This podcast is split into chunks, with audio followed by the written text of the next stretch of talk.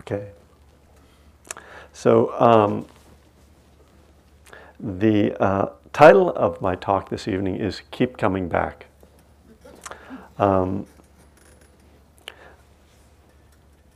I like to uh, use themes each month that kind of relate to either the steps or uh, something recovery oriented. And, um, and I thought for January, Keep Coming Back was a good place to start. Um, as we start through this cycle, uh, both calendar cycle and, uh, and class cycle, shall we say. Um, and it's a, a phrase that I use actually when I sign my books these days. Uh, I often write, keep coming back to the breath uh, as a little play on words or ideas. And, and it is indeed something that, uh, besides being said at the end of most 12 uh, step meetings, it's also a phrase that you will often hear when you are listening to meditation instructions. At some point, the teacher will often say, just keep coming back to your breath.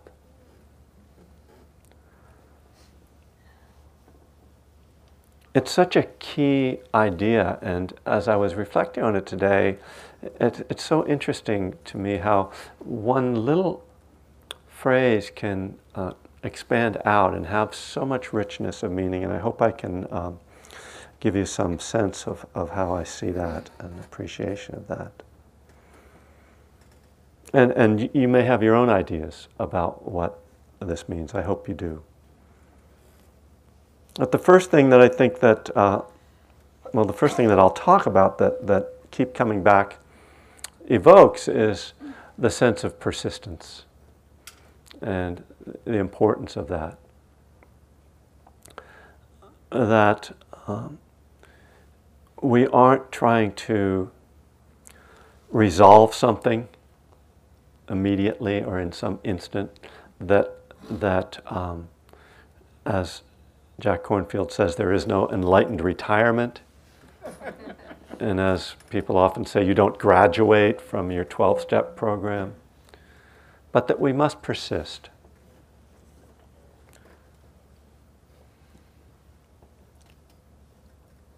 there's also a sense of renewal and keep coming back. And that's what I, why I think it particularly applies to the beginning of the calendar year. That each moment, each day, each year, we can start again.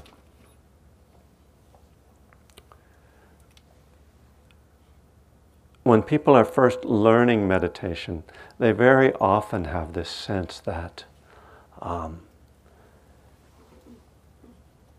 whenever they start to think that they've broken the rules, that they've got done it wrong.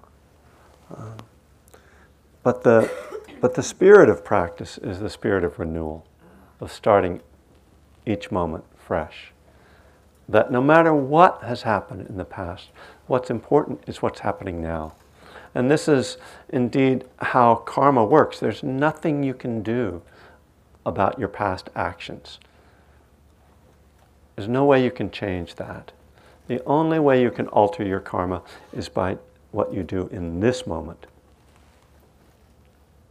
So we're constantly uh, offered that opportunity to renew.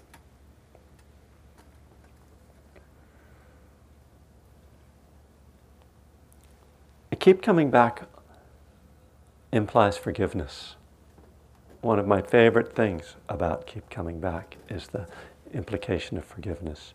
And this is, of course, one of the ideas that uh, is really um, a saving grace for so many people who struggle in their recovery.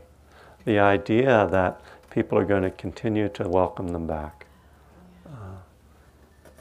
that they are forgiven just automatically, that we understand that we've been there. without forgiveness, we are continually accumulating burdens of guilt and shame. I was talking to someone today and uh,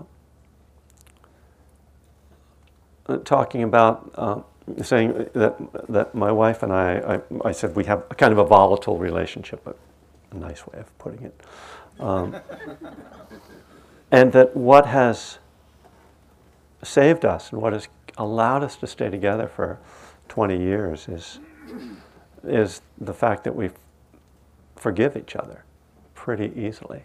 Um, that um, you know we have our conflicts, but that when they're over, they're over. Uh, I was reading um, an article in the New York Times. I believe it was in the Times last week. Might have even been the beginning of this week, but it was about uh, PTSD, post-traumatic stress disorder, and it was. Uh, yeah, anyway, I think that's where it was. It could have been on Fresh Air. You know, inf- so much information comes, you know, you can't sort it out. I know it wasn't on Gawker. That's all I know because that's what my wife loves Gawker. Um, and they were saying that one of the symptoms, and this is like they're trying to get at how to help people with PTSD, one of the things they've discovered is that people with uh, post traumatic stress don't uh, go into REM sleep. REM, uh, revolving or revolving eye movement, is it? Rapid. rapid eye movement. Yeah. Rapid eye. Well, I don't know. but I always thought that like your eyes were like flipping around when you had REM, so I guess. And there was also something about like uh, RPMs too, you know, that I get mixed up. And then there's REM, of course, who was named after REM sleep, but I don't know why. I, I would have to ask Michael Stipe. In any case, rapid eye movements, it's nice to have people that know things and embarrass me in public, but anyway, for being stupid. Thank you. I'll forgive myself and move on. So, apparently, REM sleep, during REM sleep, one of the things, at least, that happens besides all that rapid eye movement is that the emotions of the previous day are processed and released in some way.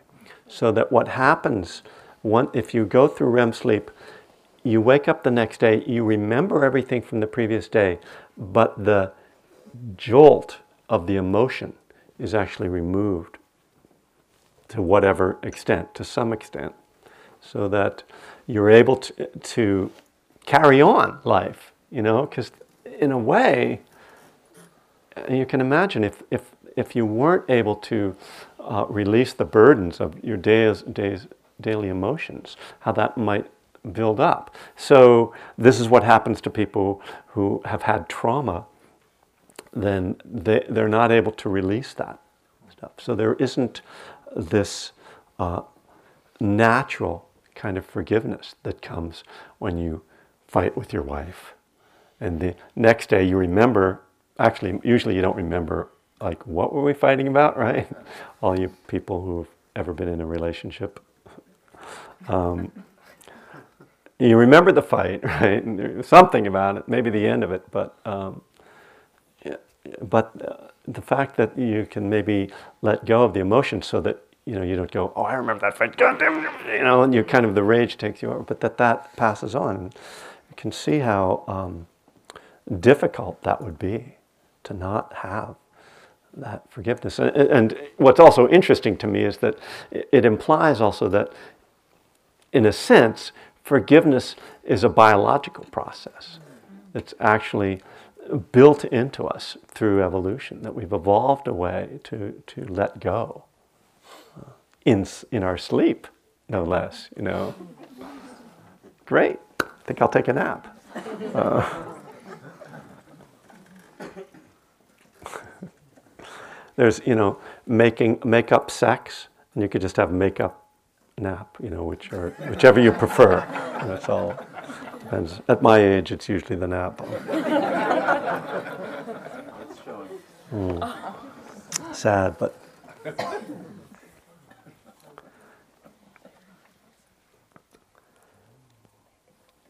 So, along with forgiveness comes compassion.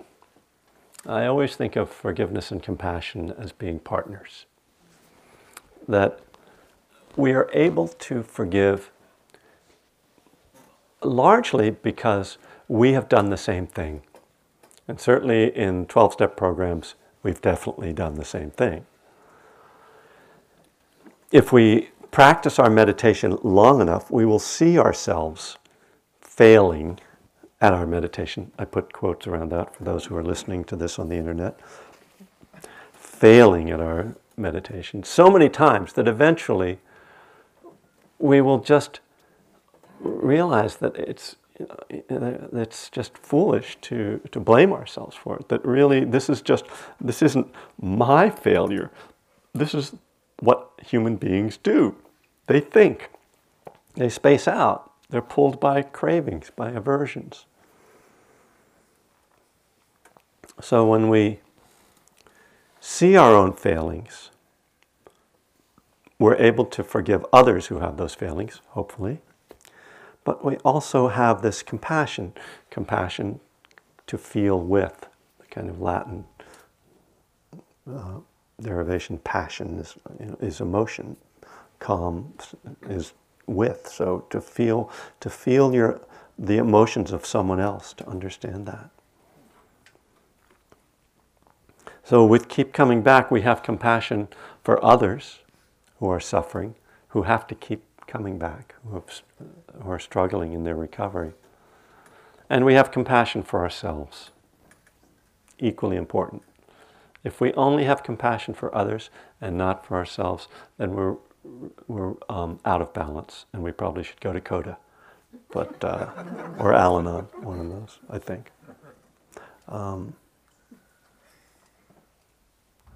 so interesting. I've been teaching, uh, uh as I said, I've been teaching this uh, college course that I teach um, very often in January. St. Mary's College has a Jan term where students take one class for the month, and uh, four days a week, two and a half hours a day, and and many of the classes are. Um, unusual classes. They have, my, my wife has actually got a travel course she's teaching in Ireland right now. Poor girl. and uh, and I, t- I teach a class on Buddhism many, many years when they have uh, the need for a class. And um, so this week, one of the things we were doing was the Brahma Viharas, the loving kindness practices. And one of the things that's very difficult for people to get when they're introduced to that practice, and I was seeing this with these college students, was to give loving kindness to yourself. And there's, there can be this idea oh, isn't that selfish? Uh, or, um, you know, I, I um, or, or I can't love myself. I'm, I'm too flawed.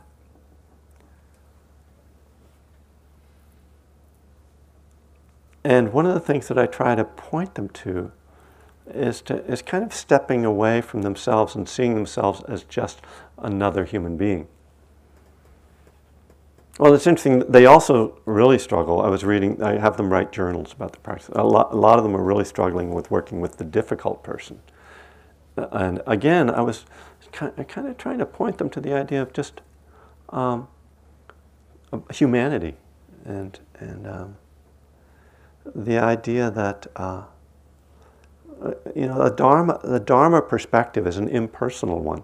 And sometimes people kind of feel alienated by that. It feels that's, there's something uh, cold about that. Oh, it's not self, and it's, uh, you know, we're let, letting go of um, identity and, and, uh, and the idea that the ultimate freedom is to not be reborn. Uh, but when we can just think of people as beings and all people as beings and just we are one of them, then uh, there's a more natural kind of forgiveness and compassion that, that comes. There isn't this kind of uh, hierarchy or gradation of people. And of course, we're going to have that. It's not that I'm suggesting that you should get to a place where everybody is just equal in your mind, but, but what we want to get, I think, in, through our practice, and particularly through Brahma Vihara practice, is to have both this universal perspective of sense of unconditional love and what that means, and and and allow ourselves, of course, that we're human and still there's still going to be people we, people we don't like and people that we're passionate about, and negative feelings about ourselves and all of that, but to uh, to also have the more uh, absolute viewpoint that there's really no difference between you and me, uh, and that uh, that we are all equally deserving of love and compassion.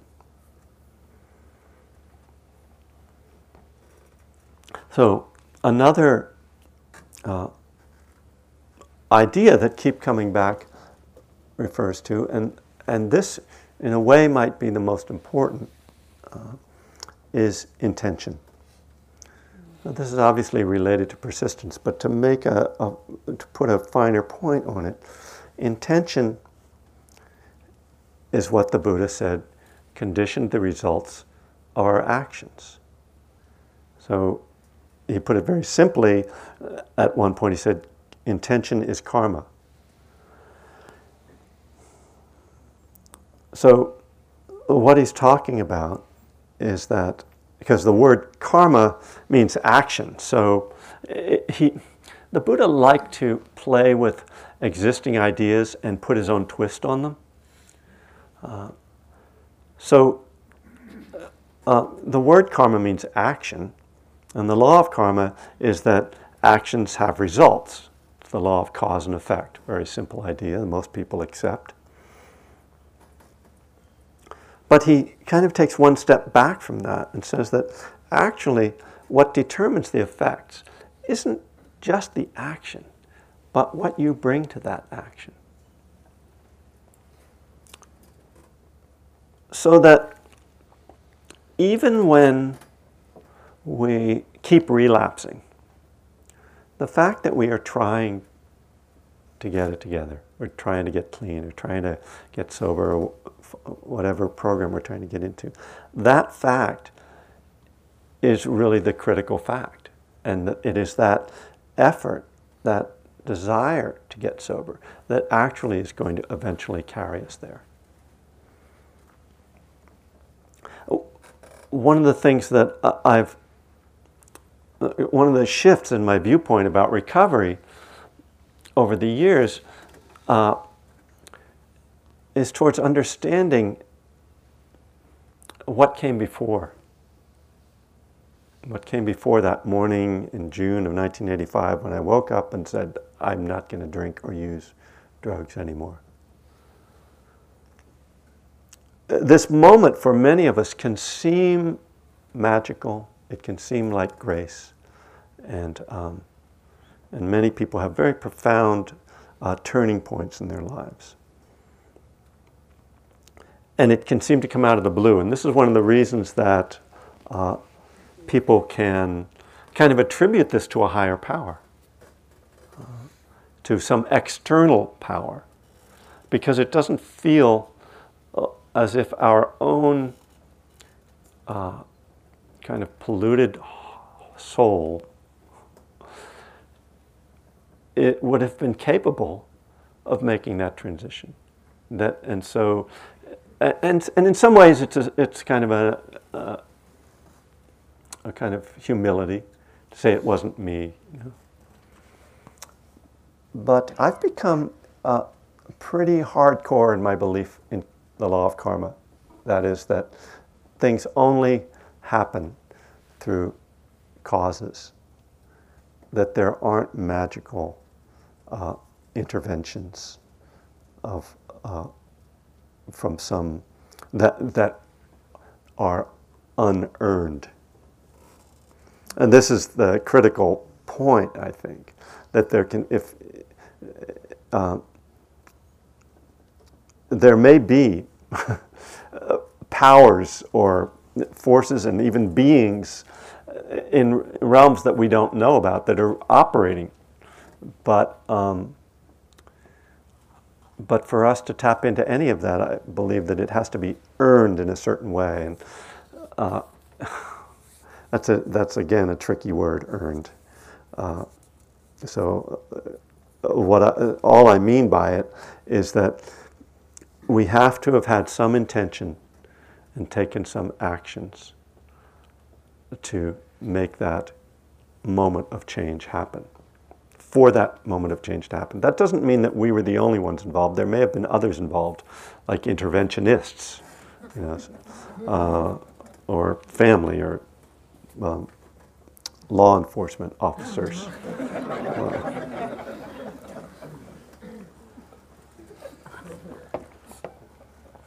but for us to really make the, the change, um, we have to have done something. And, and so, one of the th- things that I actually encourage people to do in some of my workshops now is to do what I call tracing back recovery. Going back and admitting to yourself that you were actually trying, you know, and look at the ways that you were trying. And recognizing that, yeah, you failed a lot, but that doesn't mean you weren't trying. Uh, most people were struggling. Uh, and, and there are also many who have similar stories to mine where they actually had a, a fairly serious effort towards a spiritual practice. There have been a lot of uh, people hanging out in Buddhist communities who were still uh, acting out their dysfunctional behavior uh, before they made that transition.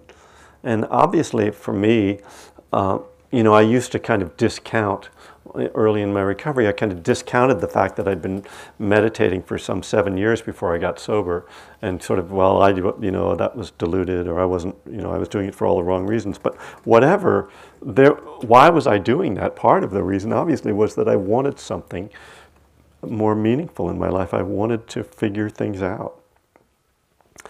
Um, in a way, I don't think I knew that what I needed to do. Well, I didn't realized that what I needed to do was stop drinking and using. Um, uh, just as a sort of sideline, this maybe isn't on the theme of keep coming back.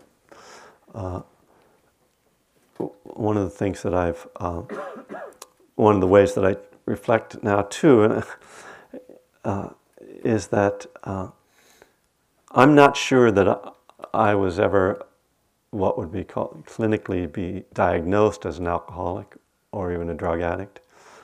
But that until I stopped, uh, and, and I had a lot of problems, and, but I didn't think that that was, that was and th- that might not have been my biggest problem, the drugs and alcohol. But until I stopped those things, I couldn't deal with the other problems. And today, I have a lot of problems because I'm a human being.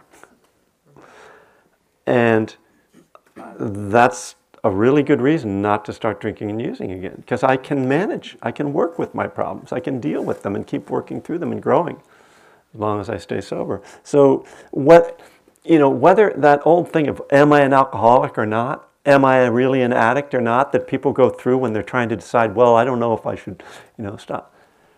That's not really the question to me. The question is if I stop doing this, will I be able to deal with my problems better? And it's really hard to imagine someone saying no to that. Yeah. No, you know, drinking really helps me with my problems. It just clarifies everything. And it really allows me to open up and have my feelings and relate to people, you know. I have that great social life at the bar. There's that place on San Pablo, Hotsy Totsy Room, is it? I, I, so many times when I'm on the way way back from Spirit Rock after teaching, I go by there, and it's, uh, how many people have ever seen that place? You know, yeah. Wow. How many people have ever been in that place? Ooh, I never made it. You know, because when I came to Berkeley, I was already sober. But yeah, I mean, it's just it is the bleakest thing in the world. It's it's just it's like a, a bunker that they sat down on the, it's just this like square like building with just like it's just a bar. I mean, it's just a bar. There's just nothing, you know. There's no excuse. It's just a bar. And then in the parking lot, they've got the taco truck, you know. and I just can really so relate. It's like two o'clock in the morning. Oh man, I need a couple of tacos, you know, to absorb the alcohol, you know. And you go out and you eat, you eat a couple of those, and then you barf back by the dumpster. you know, and then you're ready for a couple of lines, and maybe get a six pack and go home and watch TV until nine o'clock in the morning. I mean, that's the life.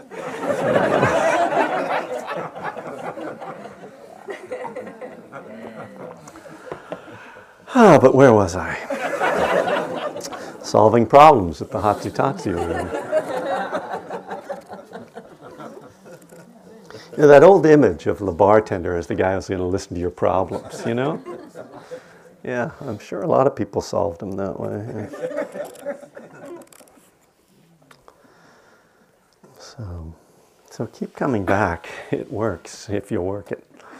You know, it works if you work it. I, you know, I'm not even sure you have to work it. Um, uh, I was talking about uh, practice this week with the with the class on Tuesday night here, and uh, again, the, uh, so much of the struggle I, I see for people in their early practice is to do it right and to feel they're doing it wrong.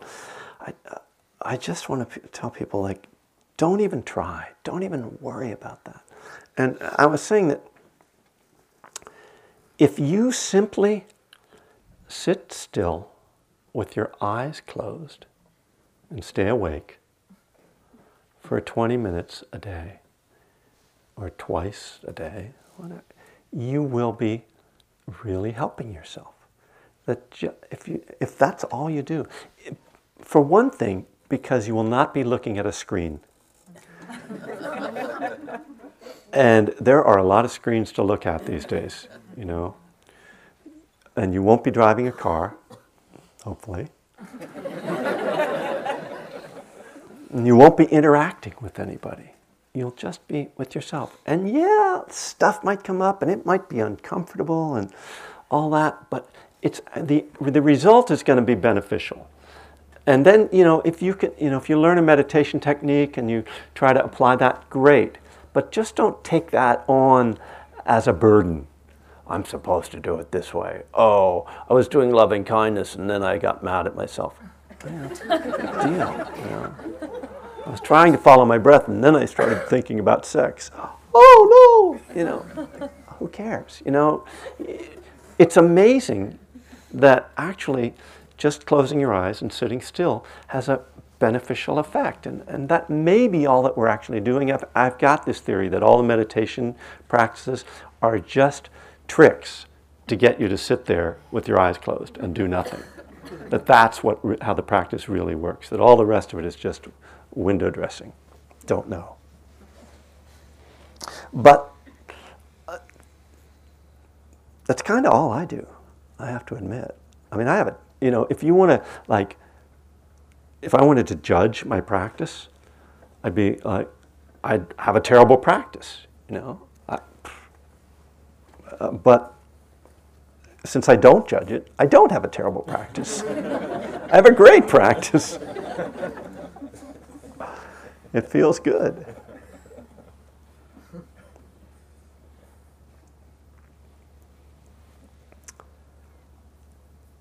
So I, you know, I wrote down uh, my entire outline for my talk was just like I wrote it down in about 60 seconds when all the ideas came to me. And there's like eight things here. And probably half of them are the same thing. I'm not sure. So I'm going to kind of talk about them. Uh, um, showing up. I mean, I think showing up is a lot, a lot of what I'm talking about, but there's something about showing up. There's kind of this idea that was so key for my recovery. Keep coming back and show and show up, right? And that and it was about um, whether I feel like it or not, show up. And this is one of the things I say to people about meditation. If you wait until you feel like meditating to meditate, you're probably going to be waiting a long time. And you'll also be meditating at the wrong time because you should be meditating when you don't feel like meditating. But showing up was something I just, I didn't get that until I got sober. It was, I thought you were supposed to do what you felt like doing. Um, you know, I kind of came of age in the 60s, and that was kind of what we did, right? Do your own thing and whatever. I don't even remember the slogans, but basically what I got was you're just supposed to do what you feel, you know. And that was groovy, you know, until it wasn't, or until I had to actually, you know, function in the world. So showing up was just uh, like a revolutionary idea for me. And the and then there's this emotional parallel to that, which is showing up for my emotions, being present with my emotions. So you can see showing up is kind of what we're doing when we're meditating. We're just trying to show up in this moment. But showing up for saying that um, it's okay to be feeling this, that this doesn't have to be changed or fixed. Uh, that's like showing up to me. It's uh, because if I can't deal with what I'm feeling and I decide I need to drink or use over it, it's because I can't be here for that. I can't show up for my life. I can't show up for my emotions. And uh, uh, even Woody Allen supports this. He says something like showing up is 90% of life. And, uh, and God knows Woody Allen is a font of wisdom, so.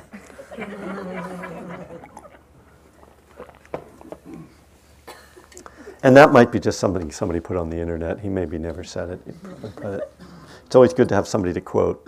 It's better to have Einstein, though, than Woody Allen. So Einstein said that showing up is 90% right. See how much more you believe that? That's just, yeah.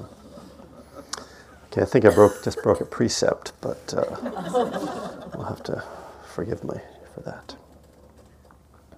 So showing up continuity Again, sort of the same theme, but continuity is another thing that uh, when you, this is one of the reasons why we count how many days and years we've been in recovery, because there's a power in sticking with something over time. Uh, with continuity, there's a power in sticking with meditation over time. Absolutely, in on meditation retreats, one of the things that the teachers often suggest is try to maintain continuous mindfulness.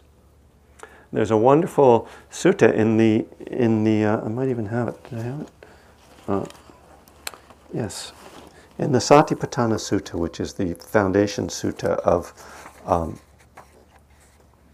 of uh, the Theravadan tradition.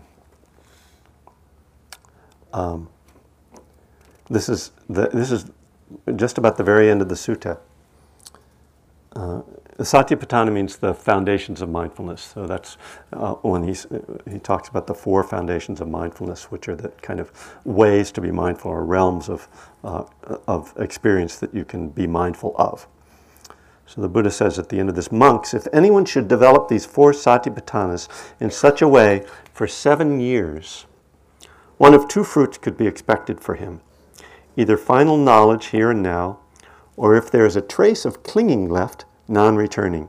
So these are uh, stages of enlightenment. So he's saying if you can just be, if you can be mindful continuously, if you can maintain your mindful continuity for seven years, you'll be enlightened. Well, you hear that, you go, well, come on. I mean, but wait. Then he says, let alone six years, five years, four years, do I hear three years? Two years. Ooh, ooh. One year. Seven months. Six months. Five months. Four months. Three months. Two months. One month. Half a month.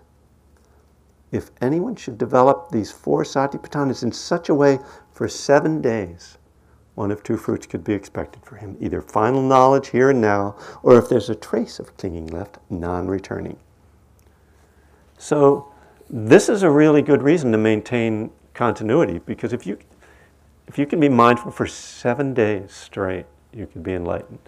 That doesn't seem impossible unless you've ever tried to meditate. and then it seems a little more difficult. If he said seven breaths, well, anyway, maybe seven breaths. He might, maybe somebody, you know, we don't know. Somebody might have edited this. This is 2,500 years old. You know, it could be. I, am really going for the. I'm going to say this: seven minutes. That's what I'm going to. That's, that's what I'm going to stick with because. Okay, continuity. So continuity of recovery, continuity of practice. Oh, one of the uh, moments uh, that was distinct for me in my recovery at, at, two years, around two years, I, I remember waking up one morning and re- realizing that I remembered going to bed the night before, and that for two years now I had remembered going to bed the night before every day. That there were no breaks in my consciousness other than just normal sleep. And how much, how coherent that felt, how my mind felt kind of uh, like was, there was wisdom just in that. There, I, I, another of my theories, I'm full of them, or full of it, depending upon which you, is that uh, intoxication is traumatic. And that every time we get intoxicated, we, we break our consciousness in a way that we have to start to rebuild it in a way and kind of put it back together. And, and I see wisdom as being something, wisdom develops with the combination of awareness sustained over time. And that's why elders who have been paying attention are supposed to have wisdom, although our culture doesn't really recognize that very much anymore. But that's the traditional view. Wisdom comes with age, but of course, it doesn't come with age. It comes with sustained attention. And if you sustain your attention until you're into your old age, then you will have more wisdom than a young person who doesn't have much experience. So, um, the continuity of, of clarity of mind uh, is, is how, where wisdom comes from. That's why old timers have so much wisdom, sometimes.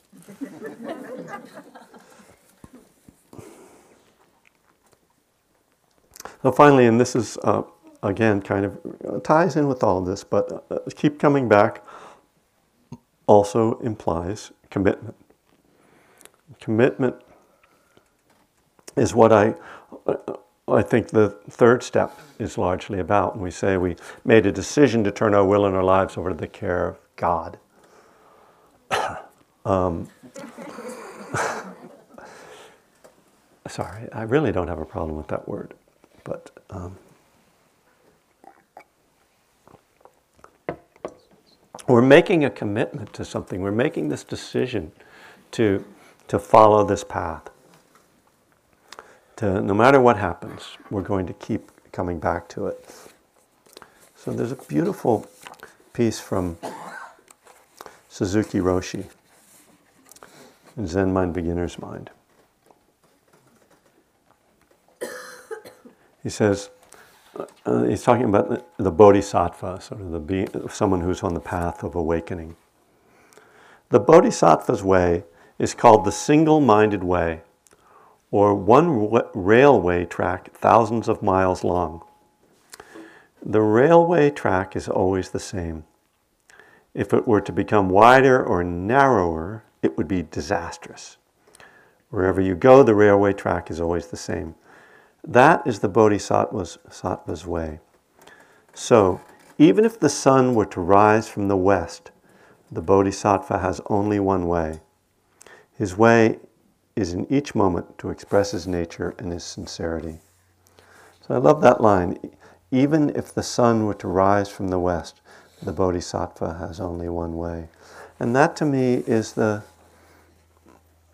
the same commitment of recovery that we have only one way. We don't, there's no turning back, there's no veering off Uh, we are committed to our path. And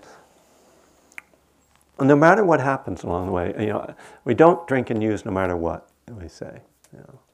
If your ass falls off, you don't drink. You know. I don't, one of the colorful expressions I've heard.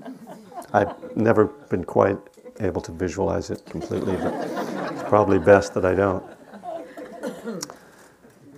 Better to say if the sun rises in the west, it's a little more poetic.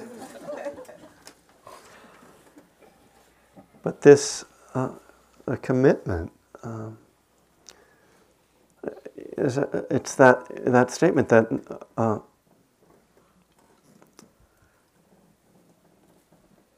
you got through today, that today was a success just because you didn't use, right? That, that you know, it doesn't matter how you screwed up, that you didn't, and if you didn't drink and use, it was a successful day. And, and even if you did, keep coming back. I think that's, it's just, uh, there's a lot of love in that statement. So, I thank you for your attention and uh, we have a little time left. If there are any thoughts, uh, modifications, corrections, questions that anyone has, I'd love to hear them. Maybe we could use the uh, microphone for this, since this is being recorded, and uh, it's always good if people can hear what the question was.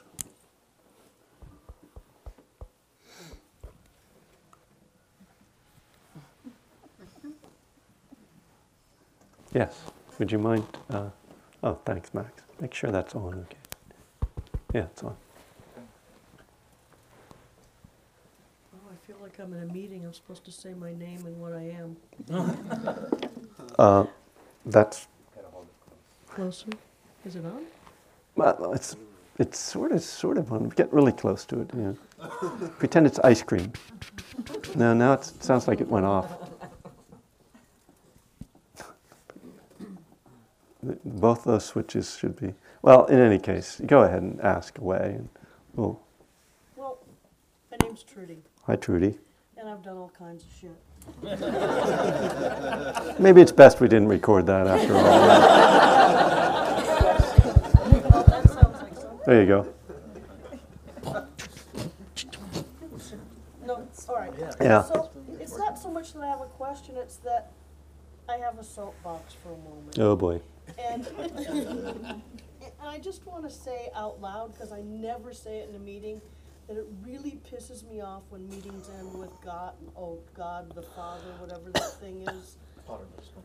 Excuse me? Pater Nostrum. Pater The Nostrum. Lord's Prayer. The Lord's It's like, Prayer. Bless everybody's heart, but I'm a Jew. Uh huh. And I'm a Buddhist, and I really try to just live and let live. And somebody, this Jewish guy I know who's also a Jew boo said, you know, I kind of let go of it, I just say it now, Mhm. you know, blah, blah, blah. And it's like, I choke on it. Mm. And we're, as an, or, as a society, and I know we're not here doing AA, but as a, and as a society, since many of us have attended twelve-step meetings, it's supposed to be non-denominational, and so I just wanna put it out there that I have trouble at the end of a meeting, all of a sudden, it's like, okay, so now I'm gonna have a resentment? Mm. Like, Yeah. you know, I don't have much, anyway.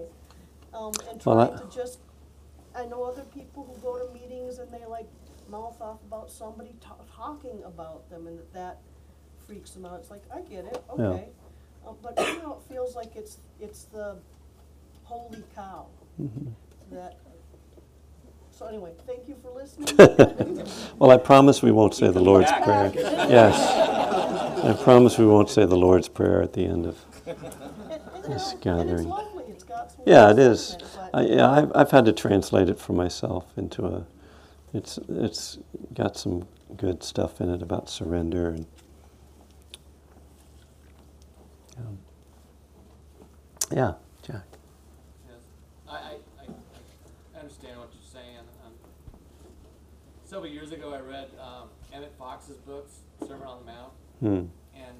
Really gets kind of to the root of that whole thing, and it just really helped me a lot. Hmm. It really kind of translated it for me because I got a pretty, you know, I went to Catholic school, man.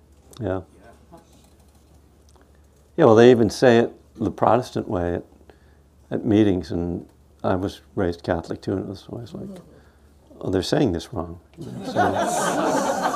So, don't they know? No, it's always something.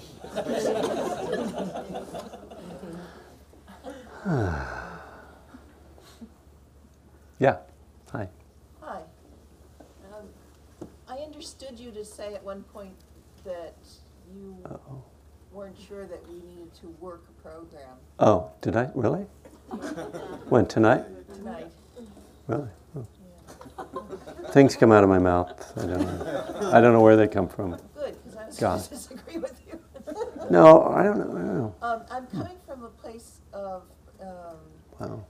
recovery in one of the codependency recovery Mm-hmm. programs. And what I see so often are people who come to meetings and don't ever do the steps. Hmm. And, you know, they last generally a year, maybe two, you know, if they're super committed, three or four, but they don't get any better. Yeah. Um, And for me, you know, and, and I've heard it said, and I love this quote, is that um, going to twelve-step meetings without doing the steps is a little like sitting in an airplane hangar and thinking you're learning how to fly. Um, For me, it's the, going through the steps is a critical part of, of getting to a place where I don't need to work this program anymore. Um, So I wouldn't, if there are any people in the room who are new or nearly new and heard what I heard, I'd like to. I'd have to rewind it. I, I, I didn't know that I said it. I didn't, if I said that, and that was a strange way to put it. But, um, well, it's an interesting question. I mean, I, I, um,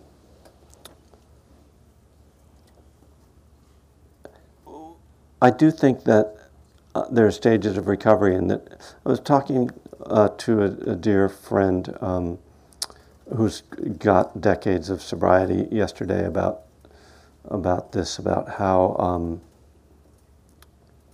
the needs of people at different stages of recovery are different. I think, and that um, people early in recovery usually need a lot of guidance and they, they need to not, not make, it's really helpful for them to follow other people's suggestions oftentimes because they've got a bad decision making uh, ability. Um,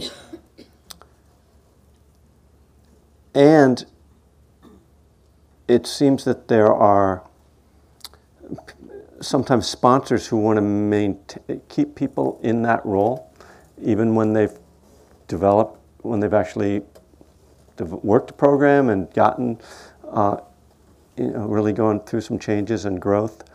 But um, but there's this kind of idea that. Uh, um, well, I, I, I don't. Let me put it another way. What I think needs to happen to me for recovery to be meaningful is for the steps, if you're working the steps, and I, and, and I will just note that I don't believe that everybody has to work the 12 steps in order to um, deal with an addiction. I think there some people find other ways, and I have to respect that.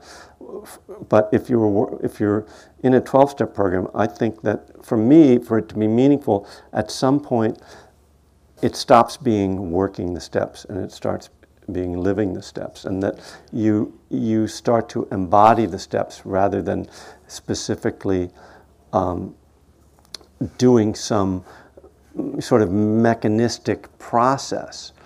Uh, because in a way, it can be like you're working somebody else's program. You know, you're working your sponsor's program or Bill Wilson's program, or and I, I was talking to someone this uh, someone this afternoon about this. It was she was saying, and she's like been ten years in a food program, and she said, you know, um, and we I've been just working with her more around meditation. But she said, well, I just wanted to ask you about do you have any suggestions about working the steps? Or maybe is there something I should do working the steps? And I went over with her all the ways that I thought she was already working the steps. First of all, you're, you're working really hard on your 11th step. Um, and the things you've described in terms of the process you're dealing with your emotions, it sounds like you're really doing internal inventory process. You're really examining stuff in yourself. I don't think you have to write stuff down for it to be meaningful. Um, if you're processing it in various ways. You know, and it's and I said, you know, and it sounds like you're letting go of a lot of stuff the way she was talking about it. So it sounds like you're working four through seven in a way. And the fact that you're committed in this way, that you're working this hard, shows that you're really turning it over. So it seems like you're working step three. And the fact that you're not acting on your addiction means that you're working step one. So you're working the program as far as I can see. That, that's, that's living the program. And, and the idea that, that what we're trying to do with the steps is become people who are, express that, who become someone who is uh, honest with themselves, become someone who is pursuing a spiritual path, become someone who's ready to admit our fail, failings. Then that's, that's to me really living the program rather than I'm going to go and write down some other inventory or. Uh, uh, so th- uh, that's, that's how I view the program now, but I also, I mean, I think that's a pretty, I think that's a pretty uh, good view, but I'm not, you know, an expert on the steps, and I and I don't. I I I think I'm. My expertise is connecting the steps with with um, with Buddhism or connecting. So um, I'm sure other people have other views about how the steps should be worked, and I know some people believe you know that there are very strict ways to do it, and and I have to respect that too. Um, what's important to, to me is you know, is our is your life working? Is my life working? Are we happy? You know, and and then uh, then something must be working if if things are, you know, making sense in our lives. Okay.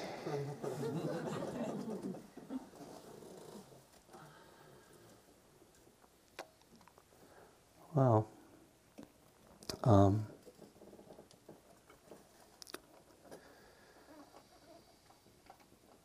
I think we can just do a closing, a little closing uh, meditation. Do a little loving kindness. Close.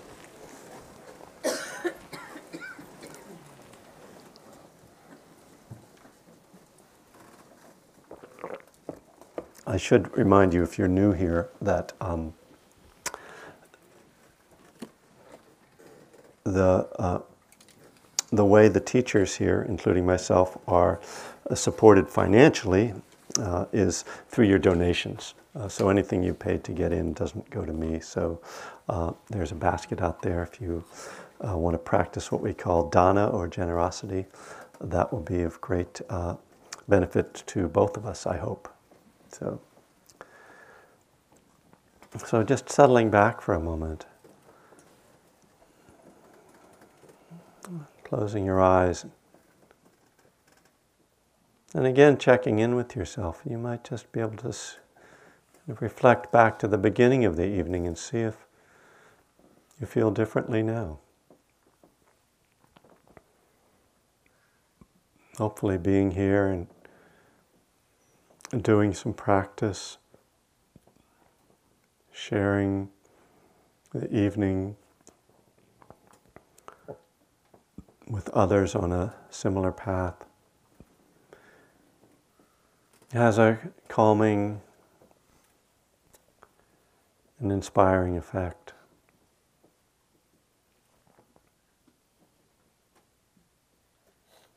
And we can just offer loving kindness to each other. Realizing that each of us had the intention to come here tonight for our own reasons, but probably very similar. So even if you don't know a lot of other people here. To see that you really share something profound with them. And that we're very fortunate to have found each other. To have been able to spend some time together. In a world that probably isn't so in tune with our values and our goals.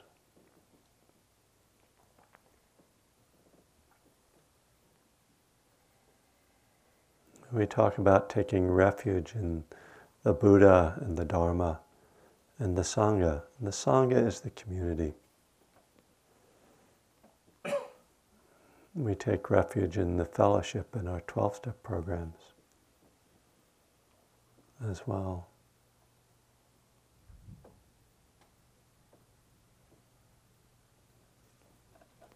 So may we all be happy. May we all be peaceful.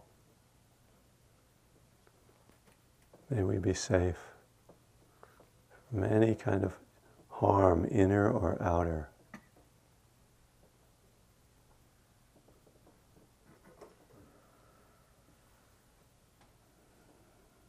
May we share that love and compassion with all beings. May all beings be happy, be peaceful, be safe.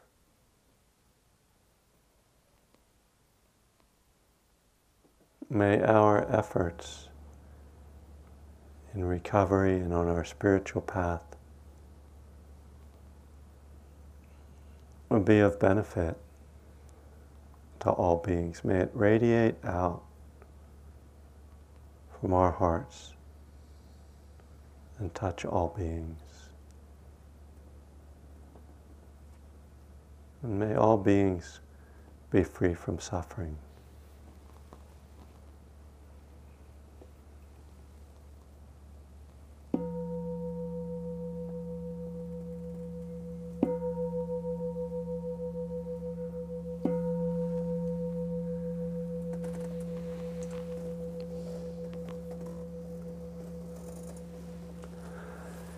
Thank you very much for coming tonight. And um, again, I invite you to join the practice of recovery class this Tuesday, and I will be back here again on the second Friday of February. Hope to see you then as well.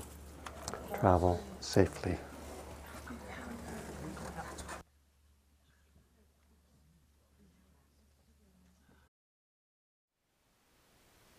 Thank you for listening. To learn how you can support the teachers and Dharma Seed, please visit dharmaseed.org slash donate.